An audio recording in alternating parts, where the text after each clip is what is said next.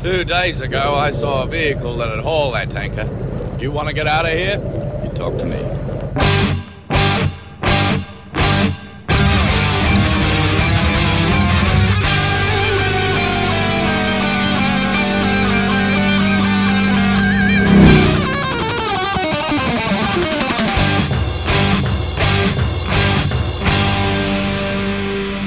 Welcome to the Mad Max Minute, where we tumble unexpectedly out of vehicles in Mad Max 2 The Road Warrior one minute at a time. I'm Rick, And I'm Julia. and today we're talking about Minute 9, which begins with some random dude who can't even drive worth beans yelling at Max, and it ends with Max driving off into the night. Wow. Hey, you know what? I That feel is- completely justified in is criticizing the critical. driving ability of the dude in the buggy because he cut off his bu- his friend, and, And- they would still be chasing Max if he hadn't pulled that dumb maneuver.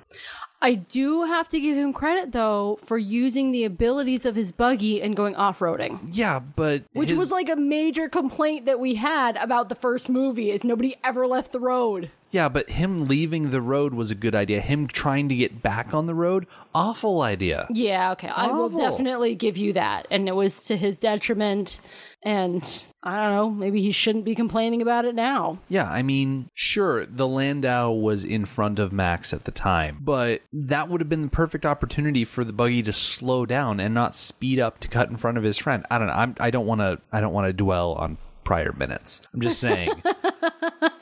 You're saying you don't feel bad for this buggy I driver. really don't, well, because he made a terrible decision, and you know this is his comeuppance. He made his bed. Now he can lie in it. now he can die in it, yes. which he does very quickly. in spectacular well i wouldn't say spectacular fashion he has a spectacular death cry Yes, he does. because max is going to open up the door to the cab of the mac truck and it just it's an it's a wail it's not even a cry it's like a like a banshee's wail or something like that Yeah, it's it's actually kind of disturbing when you think about it from the driver's perspective. Like he's probably just regained consciousness, realized how badly he's hurt, and maybe he hears movement outside the buggy, so he just cries out and reaches out for anybody who might be willing to help him. so you kind of see it as him reaching out in desperation for help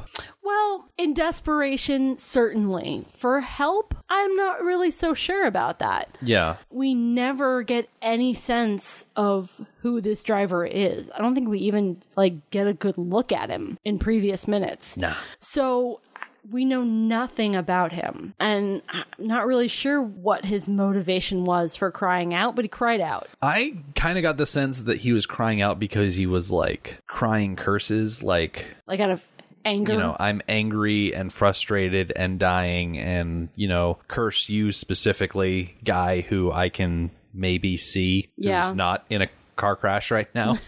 All right. it's not Max's fault No. that he ended up there. Like, Oh. no, these he had marauders nothing to do with it. completely self destruct, like imploded on Yes. themselves. Yeah, Max really didn't do anything. I mean, I think the the fact that he rear-ended the Landau and distracted the bad cop was really what set them up to hit each other, but at the same time, what business did that buggy driver have to get back on the road? Like seriously, it was so dumb. So dumb. Poor communication. Yeah, apparently. They need to like find a CB radio factory and like equip all of their vehicles with radios so that they can coordinate. I mean, granted, that didn't really help the MFP back in Mad Max because they all ended up crashing anyway. Yeah, but, they were a bunch of idiots. Yeah, that was more of gross incompetence. So that that begs the question, why isn't there somebody or a team of somebody's members of the gang who are in charge of communications? Why don't they have radios? They probably don't split up all that much, or if they do split up, they leave for the day and then come back at the end of the day. They go out in little raiding parties. Yeah, but it seems like that's exactly when you would need a radio. Could just be that radios are hard to find. Well, the truck probably has one. No, we we don't see one later on in the movie. Like they never utilize it if it is Yeah. in there. I, I, I don't know. I just I can't imagine them not having radios. Yeah, these raiders, they're just not taking full advantage of technology that exists. Well, see, here's the thing though. I mean, CB How effective radios- can a radio be without an infrastructure? That's kind of what I'm thinking about. 'Cause, I mean, you have to have radio towers, If you want to send any sort of long distance signal, yeah. right? But they don't necessarily need a long distance signal. You know, what's the range of just like a ham radio? Yeah. I don't know. I don't know. I'm not going to look it up either Yeah. Because it's really not that important. because it's really not that important. Yeah. This is what we call a tangent. Uh huh. We're going to If- loop back into the minute now. Right. If somebody in the movie were using radios, then we could dive into it. But they're not, so we're not going to do it. We're going to move on. Yeah. The because- buggy driver is dead now. Yeah. And Max really doesn't react to it. Hmm? He, nope. Like he sees it happening and he's just kind of like, okay. Okay. Now, an argument can be made that this was an, a deserved death. Like, this was a bad person doing a bad thing and therefore deserves to die. So, there's an argument can, that can be made there as opposed to what's going to happen later in this minute. Okay. Uh, so, what's about to happen, like right now? Oh, okay. okay. Yeah, Go what's for it. going to happen right now? Yeah. Max returns to his interest in opening the door. Uh, it does seem to be a trope, like a horror movie trope where someone's about to open a door, they get distracted by something, and then they return to open the door and something bad is behind the door. Mm-hmm. Does seem to be kind of like a horror movie trope, and that's exactly what happens here. Something bad is behind that door. Yeah.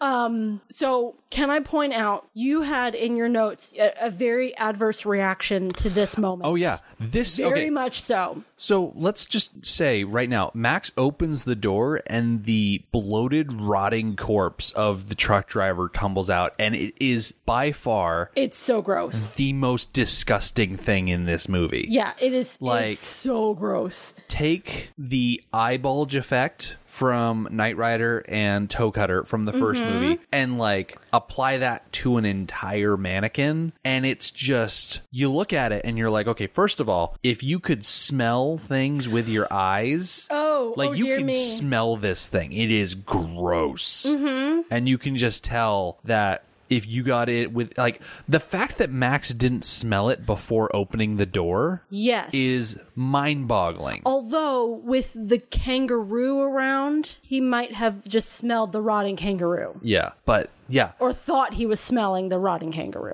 the whole idea of it and the look of it it is just oh dear like what even is that and don't make me look at it and they make us look at it like in Yes. several different shots and oh it is disgusting I love that I'm the squeamish one, but your notes that you took on this moment. oh yeah i did not enjoy it Yeah, you you reacted way more dramatically to this moment than I did, and I'm the one that like gets grossed out. I would like to point out that in the movie, what was actually filmed and shown to us, so the door opens, the body falls out. Max is like startled and steps out of the way of the falling body. It's not really clear if he's hit by the body at all, but if he is, it's really momentary. He like slides out of the way yeah body falls to the ground. Um, I'd like to read some things from the screenplay.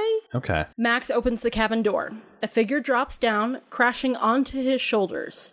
As Max struggles from its grasp, we see that it is the bloated, putrefying corpse of the rig's driver, two crossbow bolts buried in its neck. So, originally, it was supposed to fall on him, and he had to struggle to get it off of him. Ugh. So, as bad as you took this moment, it could have been worse. yeah i'm kind of glad it wasn't Yeah. because in the movie proper max notices that something is coming at him and so he's able to just take a step back and reposition himself it's not like this thing throws itself on him Right. which oh like oh Yep. It, it's, It's- pretty. It, it's pretty bad. and kudos to the art department is all i can say Oh yeah. because Yeah yeah. they really just knocked it out of the park and honestly it can stay out of the park it really does not need to get let back into the park because it is gross with a capital g Yes. and a capital r and just you know what just hit caps lock and type out gross because that's exactly what this is Okay, so let's move on because something interesting happens next. yeah so max spends a couple of seconds just kind of standing over the body looking down at the corpse With again like n- almost no reaction yeah, just kind of studying it Yeah. and- like it's a thing. which so I'm kind of surprised at because comparing the two deaths that occur or are observed in this minute, the the buggy driver, like I said, it was a deserved death. He did bad things. Those things resulted in a car accident in which he died. Max didn't care because he was a bad person. This this rig driver for all we can tell was an innocent person and he died too and still max doesn't care yeah, I think the only sin that you can really attribute to the Mac driver is that he seemed to be a bit of a hoarder because he had so much stuff in that trailer of his yeah just piled up in there. Well, I have thoughts on the driver. So the driver has a music box in his hand, and we'll get more into the music box in a minute. But Yeah. that tells me that somewhere in the driver's history there is a child. I'm going to assume I'm going to as- jump to conclusions and say it was his child. Okay. So I think that the driver's history is that similarly to Max, he lost his family in sometime in the apocalypse. Okay. And similarly to Max, he packed everything up and drove away. And that's where he, you know, ran into trouble and was killed. So I think that truck was full of all his worldly possessions. I think this truck driver is a good example of the caliber of person, like in the opening monologue, those unable to stay mobile and scavenge were chewed up and spit out. And this is an example of that type of person. He was clinging too much to the old world, and it ended up being his downfall. Yes. Okay. Alternate history is that he had a family and he was trying to support them by staying mobile, to scavenging, to collecting all these things to help his family survive. And he was, you know, trying to get back to his family so that he could support them with whatever he found out in the wilderness and filled his truck with Okay. trying to get back to his family and he had found a music box a gift for his child Okay. I'm just trying to make it sad. Because he's an innocent, from all we can tell, he's an innocent dead man. This is a try and take this disgusting, bloated, Give him his rotting humanity corpse. back. Make him a little bit more sympathetic instead Yes. of being so revolting. Yes, because I think he is a sympathetic character, and I think I think I'm led to that mostly by that music box, because that music box implies the existence of a child. Or some sort of sentimentality. Yes, So Max is standing over this body and he sees this music box that we've been talking about. And it's kind of sitting next to the hand of the corpse. So the ha- the corpse was holding onto it when he died. yeah, which I think really says something. Yeah. Like in, in a moment, in the moment you die, what are you holding in your hand? What are you holding on to? I think that's pretty important. So, and this is one of those little turn crank music boxes. It's not one of those things where you can use a, a key or a lever to like wind it up and then it plays for a while. No, this is like one to one. You turn the lever, the cylinder turns, it, the pins hit the comb, and then it plays music. And it's more specifically, Happy Birthday to You, the song. Plays happy birthday to you. So I looked up that song Because of course you did. the melody of Happy Birthday to You actually comes from the song Good Morning to All, which was traditionally attributed to American sisters Patty and Mildred J. Hill in 1893. Although that claim that the sisters composed the tune has been disputed for like ever. So, Patty Hill was a kindergarten principal in Louisville, Kentucky developing various teaching methods at what is now the Little Loom House. Her sister Mildred was a pianist and composer, and the sisters used Good Morning to All as a song that young children could, you know, find easy to sing. And so that tune that was just so simple, they adapted the words and became the Happy Birthday to You song. which was copyrighted until just a few years ago, Mm-hmm. correct? Yeah, you could not sing it in public without having to pay royalties. Yeah. So George Miller had to pay to use that song. I think so. Yeah. Well, he was in Australia, and I don't know if the US and UK copyrights extended to Australia. I imagine the UK ones would have, but yeah, I think it cost somewhere in the ballpark of like $700 to use Happy Birthday to You in a movie. But now it's part of the public domain. Now it's part of the public domain. Yes. But- I remember when it happened just a few years ago. It was like a big deal. And it never even occurred to me that that's why, like, when they sing happy birthday to you at restaurants, it's never the actual happy birthday song. Yeah, it's some It's like always some ridiculous, their own version. overproduced Yeah. seven part Right. ridiculous. Because they couldn't sing happy birthday. Yeah. What I like about Max getting this music box and winding it up is that we just get the tiniest little wrinkle of a smile as he's turning the crank here and listening to the music. Yes. Now, back when we were talking about Mad Max, when we were talking about Sprague, we were never really sure of his age. He was definitely at least one, right? I think so. I think we posited that he was probably about 18 months old. Okay. So Max would have experienced Sprague's first birthday. Yeah. I feel like that's where his memory is going. Yeah. That Yeah, he's remembering to his, Sprague's first birthday. his son's first birthday. Never got a second. Talk about sad. Yeah. I think Gosh. I think that's why his smile is so quick to fade Yes. because he was able to remember a happy memory and then he immediately was reminded of the terrible thing that happened. yes. You know, the fact that, Like, oh yeah, that was a great birthday. It was his only one. yeah, the fact that his family was brutally ripped from him by a street gang. Yeah. Yeah. Yeah. We laugh to dispel the tension. You know, we laugh because it's all we can do in the face of abject horror. Yes, because we don't want to lose our minds like Max. Exactly. Exactly. We have jobs. We can't just wander off into the wasteland. Right. Plus, I mean, in order to get to Wasteland from New England, there's just so much civilization you have to drive through, and you know, it's this whole hassle. It's easier just to stay sane. Yes.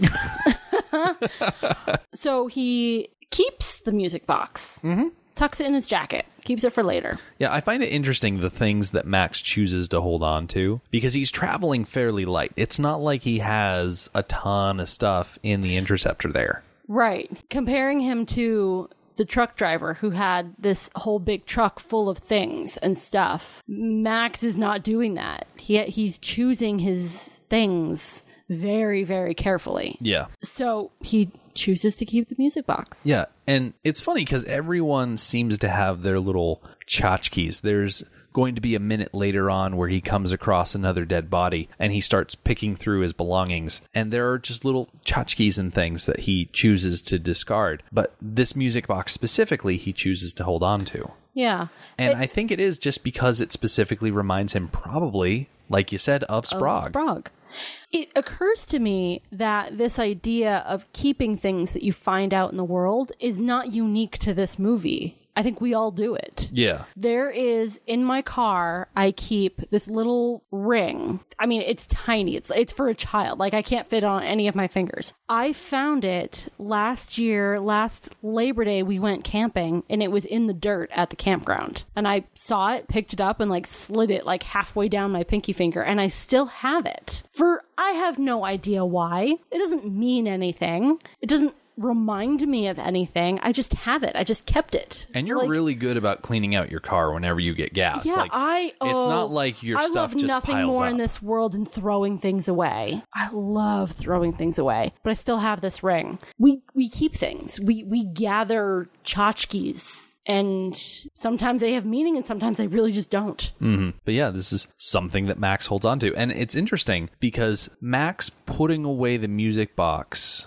into his coat, that shot kind of fades into a wider shot of Max, you know, pulling the interceptor around and driving off into the sunset. And so we from this morning slash middle of the day time period Yeah, to we this kind of evening. fade and skip right over into evening. And so there's more to his interactions with this. Yes, I Mack would truck. say hours. Yeah. I would assume that he went through everything. Yeah. Picked through it, looked for anything useful. He probably drained the buggy completely of Mm-hmm. gasoline. He probably went further down the road with his little siphon kit Yep. to empty out the Landau Absolutely. because that was a completely other vehicle that he just didn't get to Yeah. in the time that we had to watch. And I imagine that he probably got a good amount of gasoline out of both of those vehicles. I would think so. We don't know where the vehicles really came from. When we first met the vehicles, they were already in a chase.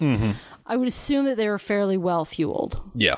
if they were sent out on a raid or sent out on some sort of mission, they were probably as well fueled as the gang could manage. just so that they could go out, search, And and, a- then come back. Right. Yeah. He probably pulled the bodies out of the cars, searched the bodies. He probably picked apart the back of that truck, which I'm surprised it wasn't picked apart more. Yeah. You would think something that big would be more thoroughly scavenged. Yeah, because, okay, right off the bat, the piece of canvas or tarp that was hanging off the side, take it. I mean, maybe not Max because he travels so light, but if you're like part of a marauding gang Mm-hmm. and you have a camp to go back to, you take that piece of cloth. Yeah. Because large swaths of cloth probably Right. very hard come by. Yeah, so I'm surprised that the truck contents weren't picked apart more. Yeah. So I'd like to think that Max did and took the most valuable things to him. One thing that really stands out to me of this shot of him turning around and driving off into twilight, it kind of reinforces all of those things that people say about Mundi Mundi Lookout.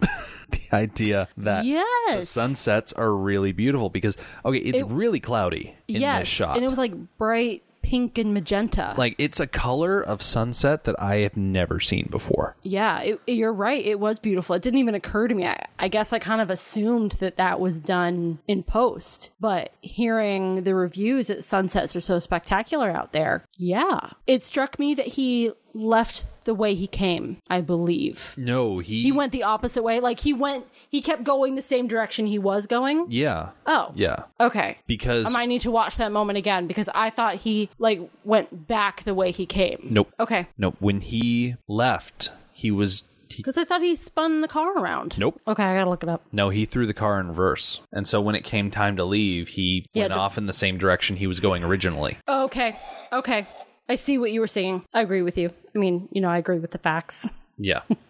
I just need to see it for myself. Okay, one thing I did notice just then watching the music box scene, I really liked how the score kind of morphed into Happy Birthday a little bit. Like it, it didn't really play Happy Birthday, but kind of accentuated the song. like accompanying it. Yes, and made it sound a little bit ethereal. You know, in movies when they're doing like flashbacks or something that's happening in somebody's head, just the sound will get kind of wavy. Yeah. It kind of sounded like that. Like, Okay. I think that's what gave me the impression that he was really in his memory. Yeah. Okay. Yeah. I like that idea. It's pretty cool. Yeah, so he drives off into the sunset, and that's the end of the minute. Yep. The minute it fades to black, and we actually, in the last two seconds of this minute, it kind of fades up on the next scene, but that's. Oh, I didn't even notice. That's next scene. I think I was so wrapped up in like the end of this scene being the end of the minute that I didn't even notice. Yeah. We'll get to that tomorrow. Tomorrow's minute is interesting. It's very simple and is not overly complicated, but tomorrow's episode is also a Fresh Eyes Friday episode. So That'll be exciting. that'll definitely liven it up a little bit. And you'll Yes. get to find out who our very special guests are when you listen tomorrow. The Mad Max Minute podcast is a fan project by Rick and Julia Ingham. Mad Max franchise was created by George Miller and Byron Kennedy and presented by Warner Brothers Pictures in association with Village Roadshow Pictures. Mad Max Minute is produced and edited by Rick Ingham. Our opening music is by Daniel Batista of danielbatista.com. You can follow Mad Max Minute on Twitter at Mad Max Minute, on Facebook at Mad Max Minute Beyond Microphone, and at madmaxminute.com. Please remember to rate and review the podcast on iTunes and share on social media to help others find the show. Thank you for joining us for the Road Warrior Minute 9. We will see you tomorrow.